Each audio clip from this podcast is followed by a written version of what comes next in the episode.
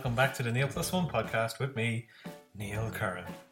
This week on the podcast, I speak to a wonderful improviser who is as infectious a person as he is an improviser. He's a joy to watch on stage and a truly engaging and fantastic teacher. He performs with uh, the award winning group The Maydays in the UK, uh, amongst other troops. And he was in Dublin recently uh, teaching and performing. Uh, and this podcast we recorded late at night. It was outdoors, and we had a cackling, cackling or a crackling, a crackling fire in the background behind us. So you will hear a little bit of crackling for the first few minutes of the podcast, but please bear with it. It does go away after a couple of minutes. So yeah, we had a late night chat about uh, Lloydie and his improv thoughts. So I hope you enjoy it. Woo! I am. Yes, that woo is uh, coming out of the mouth of my guest tonight. It is tonight here. This is the first time I've recorded the podcast outside in the wilderness of the Dublin Outback. uh, we're in my back garden beside a makeshift fire, and I'm joined by Lloydie. Um, we will call him Lloydie, but he will introduce himself as he sees fit. Oh, okay. Um, uh, I guess I'm known as Lloydie, or Lloydie James Lloyd, to give me my full invented name. Um, uh, yeah, uh, I improvise with the Maydays in London and Brighton, and uh, with uh, various teams uh, in Nottingham, including Rhymes Against Humanity, uh, which is the musical improv team in, in Nottingham. Great, and welcome to Dublin. Oh, thank you so much for having me here. What an amazing scene you've got. And you've been busy this weekend because you've been teaching two workshops and you joined us for our Love Improv Jam. oh time. my god, the Love Improv Jam was so much fun. It was absolutely packed, um, and like the quality of improv and just like the, the community spirit was amazing. Well, we all appreciate that. But this is not about us, this is about you. Oh So, no, that's the worst thing for it to be about. So let's start at the basics. We have to get this out of the way. Okay. Um, you've an interesting improv backstory. You've been everywhere. You've been around, as they say. Oh yeah, I've just hoarded myself around improv um, until I found people who will who will play with me. Um, I I started off doing improv uh, in Nottingham um, after moving there about eight and a half years ago. I, I was super into kind of like comedy and writing and things like that, and I'd written some like short plays and stuff, but I'd never really found the thing that I really loved. Um, I don't think. Um, and I really loved the sitcom 30 Rock with Tina Fey in it. And it was just after I'd moved to Nottingham, I, I was watching some outtakes on YouTube, and I discovered Tina Fey improvising with the Upright Citizens Brigade in the uh, kind of TV special that they did that had been uploaded onto YouTube. And thank God for people who pirate things illegally on YouTube, because I watched it and thought, I wonder if anybody does that in Nottingham. So I googled improv and Nottingham, and I found Miss Imp, which has now been going for like 19 years, um, and uh, it had been going for 10ish years then. Um, I got in touch and I went along. Um, and within a few months, I was doing shows. A year on from that, I rediscovered who the Upright Citizens Brigade were. Um, found out they had a theatre. Found out they did a, a week long intensive in New York. Went to New York, did that intensive, um, and genuinely, I hate the term. Oh, it changed my life because it made makes it sound like uh, I don't know that I was in some way lost beforehand, and I was still a complete complete human. Um, but um, it did change my life, and I went back six months later and spent two weeks in New York doing their 201, and then um, basically Miss Imp started flying, you know, one or two UCB teachers out to Nottingham, and then I met people in the Maydays, um, went to uh, the Annoyance Theatre in Chicago with a couple of them, ended up kind of joining the Maydays, um, who, despite the fact that I live in Nottingham, uh, improvise in London and Brighton. Um, and I've spent a lot of time traveling, doing improv in various places uh, Chicago, New York, um, Washington, D.C., and here in Dublin, which has been super exciting. Which has been your favourite one of them all? Here in Dublin, which has been super exciting. um, if you're listening in New York, in New York, which was super exciting, or if you, li- yeah, yeah. Uh, do you know what? Every every improv community I think I've ever ever encountered has been um, uh, really interesting, really warm, and, uh, and and really open. And that's something you've gotten to experience a lot because, as you say, you live in Nottingham, you perform with the Maydays, who are normally Brighton based but perform Mhm. a lot in London, and you're doing DCM uh, pretty soon. You, you you've done Chicago. Do, are you noticing much difference in the improv that you see and you feel in those different cities, different countries? Yeah, I mean, the, the first thing is it's continually expanding. I mean, you know, UCB seven years ago, um, don't get me wrong, it was it was thriving then, but not nearly as much as now. You know, the the extra theatres they've got. They just had the one theatre in New York at the time, the one theatre in Chelsea. They now also have a, an East Village theatre and the ones in uh, uh, LA as well. So, I mean, and when I was first there, it was before all of that. Um, so that's that's grown, and I, I, and you know New York seven years ago is still bigger than you know London is now. Um, London has grown so much, even in the last couple of years, and Nottingham has, uh, you know, I think you know outside of London, and this is my you know one of my little pet things. Uh, people in London forget that there are many other cities just in the UK, let alone the world, um, that have thriving cultural scenes, and you know uh, 19 years of Miss Imp. It's, it's probably one of the, if not the longest standing uh, improv group in, in the UK, bar maybe the Comedy Store Players, who've been going for uh, over 25. So um, the change has been tremendous in all of these different cities. Uh, the, the growth has been exciting, and also the quality. The quality, no matter where you go, is improving all the time. You know, improv has kind of gone, almost gone through its punk rock era and is now starting to become um, this recognized art form. You know, businesses suddenly recognize that improv has applications. Um, people who run TV networks suddenly realize, in the UK particularly, that oh, hang on, there's this thing called improv. What can we get from that? Are there is there emerging talent from that? And yet, it's still in its early stages, but it's kind of emerging from its punk rock era into its kind of like more mainstream era. Um, there'll be some that you know resist that slightly. I think you know I think it's kind of a good thing. It's nice to get the recognition. Yeah, you, you mentioned corporate because you do a lot of corporate work and you work in you work in media. You work yeah in radio. Yeah. Um, tell us a little bit about that because when I started teaching the cor- well, actually before I started teaching the corporate stuff, when I realized that hang on a sec, what we do on stage is very relevant to our day jobs or our Mm. professional lives or whatever it may be, and thinking I was going to make millions, and then you find out that actually no, this is kind of old hat for a lot of people. So tell us about that's been like in the UK and in the corporate side. Um, on the corporate side, it's uh, it's been fascinating um, because I think you know um, what improv has is really useful, but it's not unique to improv. There are other ways of expressing this. Like I've I've trained in hypnotism and NLP, um, which is a you know has uh, various um, degrees of application and also credibility. Um, but some of the very basic things that you teach about rapport building, about um, collaboration, um, they hold true in a number of different disciplines. Um, what is wonderful about improv is you can teach it to businesses in a way that is entertaining rather than theoretical, um, where you, they can see the application of improvisers using these skills, uh, and they can also enjoy seeing that in progress.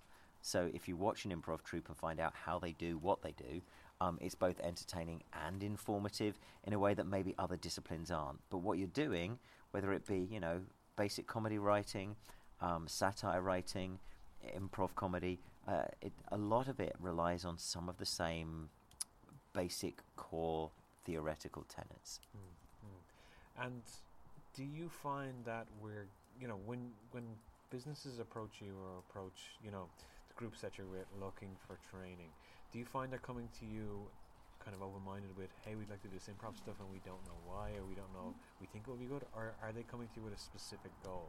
Oh, both, both. Um, there are some people who are, and, and these are the people that I love and uh, adore. They're like, we know that you do this thing, and we want you to do this thing with us. Um, and those are the people I honestly think get the best experience because we bring the best of what we do to them, um, and they take um, the stuff that's most relevant for them. Other people are more prescriptive, and the joy of being an improviser is you're adaptable. Um, so you can say, okay, cool, we can we can work with that, and you find a way of working with it, which is one of the joys of being an improviser. But um, very often you're trying to kind of um, bend what you do to someone's corporate vision. You can do that, don't get me wrong, but they miss out on some of the other joyful things. Um, uh, so yeah, it can work both ways. Um, some people come to it saying, "How can we make this work within our corporate structure?" Other people go, "Let's see what you do, and then find the applications for it." Now you mentioned the, the- we and we talked a little bit about this uh, earlier this weekend. The hypnotism and the NLP. Hmm.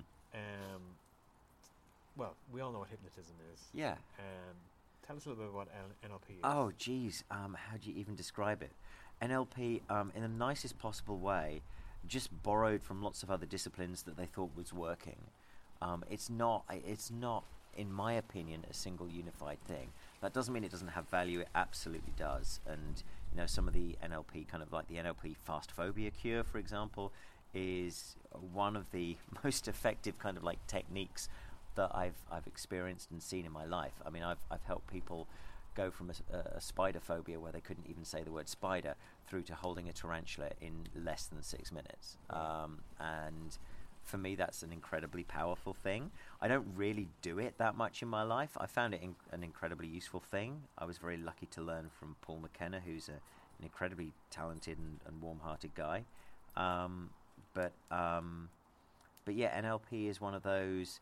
Uh, mu- because it also teaches you how to kind of create your own techniques. I think a lot of people have kind of adopted it and and sometimes misused it. Yeah. I think, and it has a, a kind of crazy name sometimes associated with it, which I think is a little unfair. It does, and I remember when I, because I, I have when I was training as a coach, NLP is a part of that. Mm. And when it was NLP day, I was like, "Oh, great! Tell us how we manipulate people for our Yeah. gain." That was kind of my view going into it. And absolutely, and I think it does have that reputation because so many people have used it for, you know, like dating coaching and you know certain types of sales coaching as well, which, um, which I don't really recognise because really good NLP is about creating a situation that works for both people. But ideally, it's about you know it, it's about creating states that are most useful for the people that you're creating them for. Um, if you're using it to manipulate people, I think by and large, yeah, you might be successful the first time, but you won't be on subsequent times because they will get wise to it. I think someone knows when they've been manipulated, even if it takes them a little while to realize it. So let me ask you this thing, because I, I I was going somewhere with this. Mm. Do you, it has NLP or hypnotism had a benefit to you as a performer, as an improviser? Are there elements of that you can draw on when you're on stage? Absolutely. Um, because hypnotism and NLP are about creating states which are useful to you, I am now able to get on stage and I don't get nervous. I sometimes get a little bit anxious um, if it's a really big gig, but I generally don't get nervous, but I do get super excited. I do get into a state where I'm like uh, curious, interested, um, willing to screw with people a little bit. Um, so I get excited before shows, and that puts me in a really good place. Whereas I think 10 years ago, I would have been in a place where I would be nervous, anxious, and it would have been counterproductive um, to the quality of performance that I would bring. So, you know, it's it's some improv teachers will say to you, you know, when you want to kind of if you're you know, there's all, that old adage that a lot of improv students say, oh, how can I practice this on my own, or what can I do? Uh-huh. A lot of improv teachers will say, watch movies, read books, and learn other Mm. things. And I think NLP might be might be an example of something where you know you can gain the skill that has benefits to you as a performer, and in terms of your own development, as opposed to, I guess, the manipulation of others, as you know, a layman pers- pa- mu- layperson might put it, with Yeah. how NLP can be perceived. Yeah, absolutely. I mean, I think first of all, it can get you into really good states where you can perform. Also, it will allow you to kind of deconstruct how people are doing great work. Um, because there is always, you know, a process. Even if someone says, "Oh, I'm naturally gifted at this," or if other people say they're naturally gifted at that, that may very well be true. But they still have to go through a process in their minds to mm. construct um, whatever comedic thing they're doing or performance thing they're doing. The more you can just break that down a little bit, deconstruct it, and understand it a bit, the better. I mean, you know, most really good, right, like stuff that the Second City do, writing courses and stuff like that, they do break down the comedic process. And if you are able to break down the process in such a way that is helpful to you and that still gives you your own unique voice, I think that's super useful. Yeah, yeah. So, um, just just to give a better background, we weren't joking when we said we were recording this outside. So there's I Not realized there's a lot of crackling that isn't actually the audio recording. That is the fire that we're sitting in. We're hunched over, and there's a jingling bell noise in the background, which is our, our the dog here George I adore George. trotting around with his name tag bouncing off the little metal holder it's connected to. He's the best. And if, oh, he's heard his name. He's heard his name. He's now sniffing the Dougal. yeah, you sniff that microphone, George. So, um, tell us a little bit about because you're you're not the first Mayday we've had on the we well we've not the first Mayday I've had on the podcast, um, and I'm I, I, it's no secret I'm massive fans of the Maydays, both as teachers and performers. So, tell us a little bit about how that all came to, to life for you. For me, I mean, um, it was funny actually coming back from my UCB classes. Um, it was the first time I'd encountered long form improv, and it was 2010. And I thought, I've never encountered this before. I've never seen this in the UK. Does anyone else do this? And so obviously, I did a Google search because that's how I discovered there was improv in Nottingham. So I thought, you know, I'll, I'll, I'll Google long form improv, and I discovered that the Maydays existed. So shortly after I did my level two, my 201 at UCB, I went to the Edinburgh Fringe for a few days, and I saw a Mayday show. Um, and I was like, oh my god, there are people doing this in the UK, and got super excited about it. Um, about a year after that, I got in touch with uh, Heather Urquhart and uh, Joe Samuel about doing some musical improv in Nottingham. They came up, obviously wowed and charmed everybody in the way that they do, um, and just kind of stayed in touch. And then when uh, I remember at the, again at the Edinburgh Fringe, which I was going up to a few years later, um, they had two members of the Maydays who were leaving for two very different reasons. One to go on tour with a, a touring show, and another to actually move to the States. And they were short of people to perform for a couple of days at the very end of their run. And I happened to be up for those couple of days at the end of their run. So I, I, I ended up doing the show with them and then um, did a few more down in Brighton with them and just casually ended up doing shows with them. And it was, you know, one of those things where um, I enjoyed playing with them. I think they enjoyed playing with me, otherwise, I doubt they'd have done it for the last four years. Um, and yeah, it was one of those things that kind of developed from there, really. And the Maydays have, are, have a very interesting legacy. and Mm. Like you're very, you've got a very diverse performing catalog. Like you're not just, you know, uh, pigeonholed into oh we just do musical or we just do this. Like you do incredibly uh, entertaining musicals, but now recently we're seeing the Happily Never After show, which is wowing audiences across Europe. It's it's a phenomenal show. Um, it's uh, it's really captured imaginations, I think, and I mean, you know, but very much the brainchild of really Joe Samuel, uh, um, uh, in, in many respects, in a lot of respects, in fact, um, and it's kind of got a Tim Burton esque feel to it, I suppose. I think that's kind of the genesis of it, doing something that you know was a bit of a homage to um, uh, to his work, but it kind of goes a bit beyond that, to be honest. And although it has songs in it and has a musical element to it, it's not necessarily an improvised musical so much um, as it is, um, yeah, just a fantastical tale um, each time. Uh, and and because you know stylistically, you know, we're wearing kind of black and white stripes and things like that. It's it has a mood and a feel about it that the the other Mayday shows don't have. Um, and yeah, um, but you know, all of the shows that we do have a different kind of feel to them. You know, like tonight's top story, which is based on uh, newspaper articles um, that, that members of the audience have cut out, or confessions based on people's true life confessions. Which Uh, is in now in book format as well. Yes, uh, indeed it is. Um, so um, yeah, I, I I enjoy that variety because you know Maydays also teach um, both drop-ins and classes in Brighton and London, um, and also bespoke classes uh, around the UK and the world for that matter. Um, so being able to kind of walk our talk in a, a lot of different ways, I think is you know super important and is is a really nice thing to be able to do.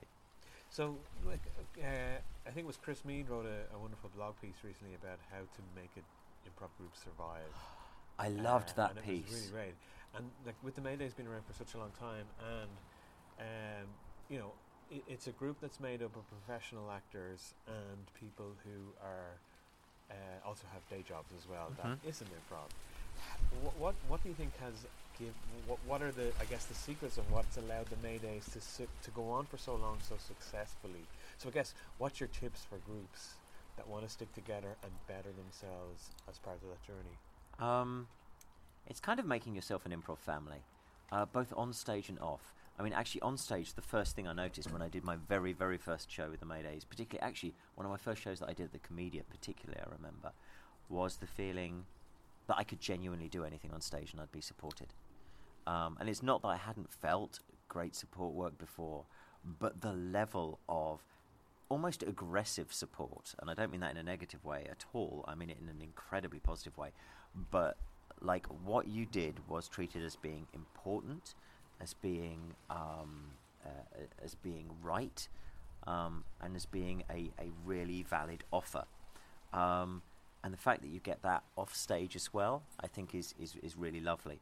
And it's something, you know, um, in Rhymes Against Humanity in, in Nottingham, we've really stressed the kind of family element. We, you know, we've held surprise parties for members of the cast and stuff like that. Um, uh, it is about having that strength of, and it is like a family bond. It's uh, having that kind of backup. Ha- you know, we'll say before shows, "I've got your back," um, and whilst that is a ritual before shows, which is comforting, you also know people mean it. Mm. And I think Yeah. if you are in an improv group, uh, if you have a troupe that you've put together, then really you've got to support each other.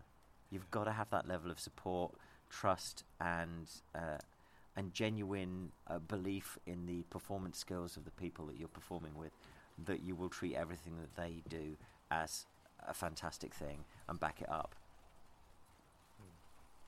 Yeah, and it's so important. And I think you know this comes up a lot with groups. You know, when they talk about because a lot of groups, say in Ireland, for example, will meet in an improv class, Hmm. and then as soon as the training wheels of the teacher's taken away, there's this sense of what the hell do we do now? And everyone's friends, and then that whole hierarchy of, you know, for the want of a better expression, the bris- business side of running a group then becomes that challenge. And so you would have come into that environment as, you know, they were looking for people, you're working into that formal structure, and then you become friends with people. And hmm Is there any tips or advice around that specifically that you could offer people? Oh, the, the do you know what the business part of improv is? Is never where the real joy is. Um, it's just um, it's what facilitates the joy, um, and I won't pretend that I fully love it at all. But I recognise it as a real necessity, and if I want to do the thing that I really love doing, I realise I have to do my share of that. And sometimes, if I've set something up, then I might have to do quite a large share of that Yeah. um, but there is a reward for that. Um, uh, I think if people are coming into groups, they've got to realise that um, if they are doing a lot of the kind of the admin stuff, um, the organizing stuff, that that will bring with it some negatives, and that is fine um, because they're worth it. And equally, I think if you are one of those people, you know, who is a little bit, you know, time poor or has come in at a later junction, um, you know, much as I have with, with the Maydays, actually, I'm hugely respectful of the amount of organisation that has already gone into it and those who are already in organisational roles who, uh, who have a specific role that they have to fulfil to do with a festival or whatever it is. Because that can be stressful. Um, uh, so if you're not organising, try not to make too much stress for the people that are because it is difficult and they will have to make difficult choices. And equally, if you're making those difficult choices, realise that, you know, other people have feelings. Mm. Yeah, absolutely. So, looking at the UK improv scene, because you know we kind of joked about this in the pub earlier. Um, you know, oh hey, I'm going to go visit the UK. How long have you been living in London? You know, there is this sense of like Yeah. everything gravitates around London, but obviously you don't live in London. No, I don't. You've got a very uh, prosperous scene in Nottingham. Um, what do you see? I'm really putting you on the spot with this now, Lloydie, but how do you see the evolution of the improv scene in the UK? And w- let's talk about the broader UK. Let's bring Scotland into it as well. Oh yeah, absolutely. Well, firstly, Edinburgh's got an amazing scene with some uh, awesomely talented improvisers um, who I like. People like Mark Craig, people like Will Name, um, people like Sam Irving, who has now been a traitor and moved to London. But you know, um, uh, people like that are incredible, and you know, there'd be people that I would stand in line to improvise with. Um, uh, I think don't get me wrong, London is going to flourish because London is, you know, the capital, and you know, like nearly a fifth of people in the UK live in London. Um, so yeah, of course, it's going to have a, a, a thriving improv scene. Uh, but London improv sometimes suffers with what London suffers with as a whole. It's like people rarely go out of the London bubble. Um, and, you know, I could start getting all, you know, this is why Brexit happened on you, but, um, uh, but clearly it's going to cause George, your dog, to run round and round in circles if I do. So I'm not going to do that.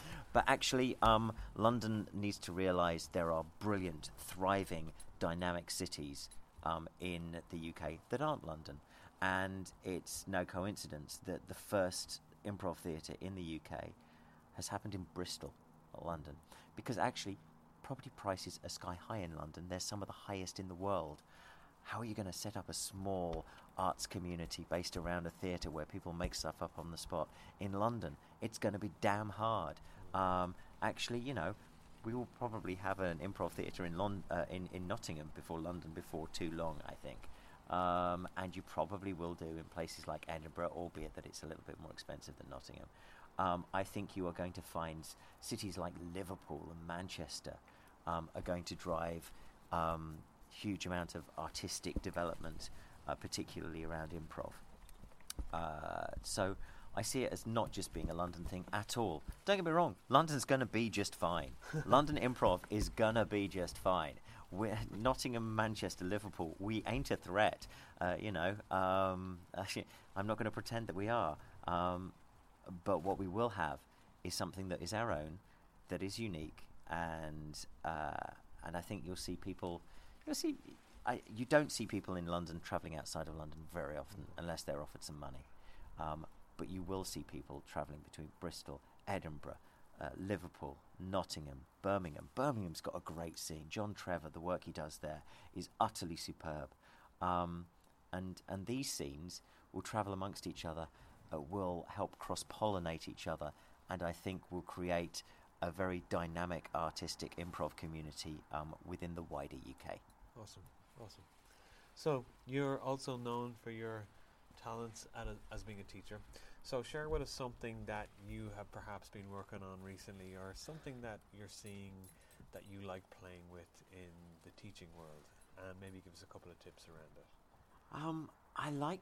Uh, do you know what? When people have studied improv for a little bit, and this is one for people who've at least done a, you know, maybe a level one and a level two or equivalent, um, is working with what they love, because by that point they've probably done stuff on stage that they really enjoy doing, um, and I think people are so caught up in learning, not so much new stuff. New stuff is really, really, really good, but I think people beat themselves up so much.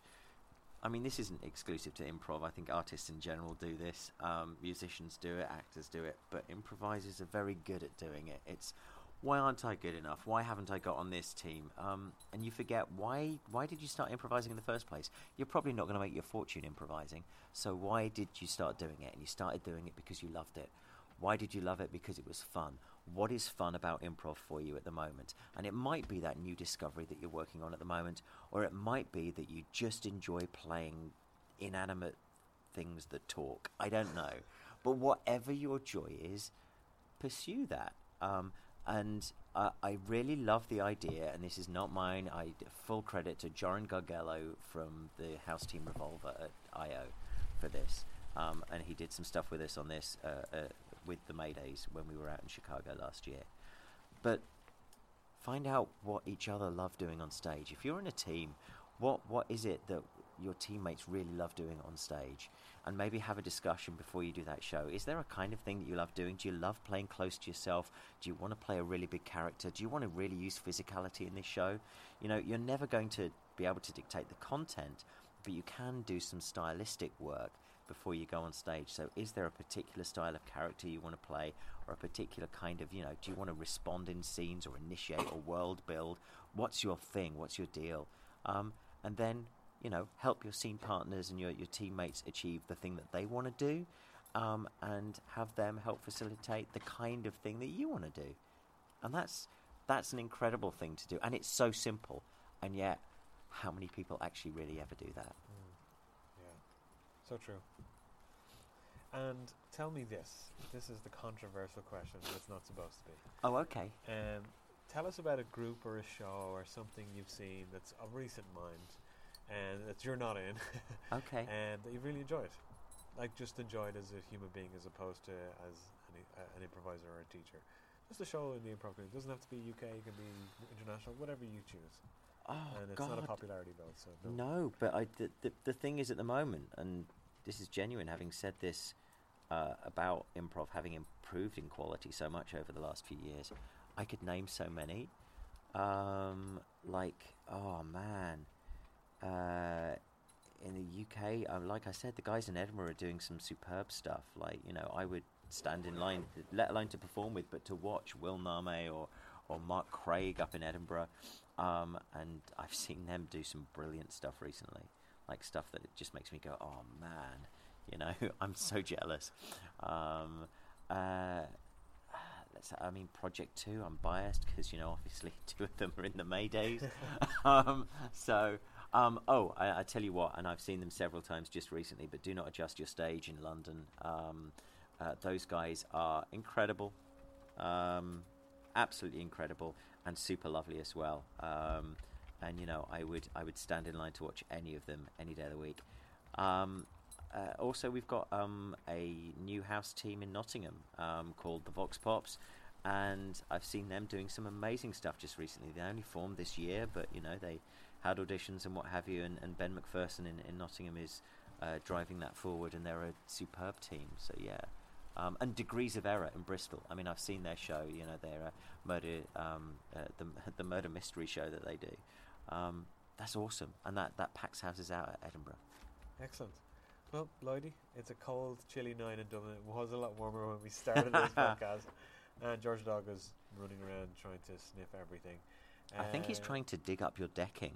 He probably is. Probably, probably is. He hasn't barked during the podcast though, which is nice. Hi, you've been good, nice. George. Well He done. Well done, good. you. And he's an improv dog as well. He's done. He's been in an improv show, so he's oh. not. He's not just new to this. Oh no, he knows what he's doing. he knows what he's doing. Lloydie James Lloyd, thank you very much. Neil Curran, thank you.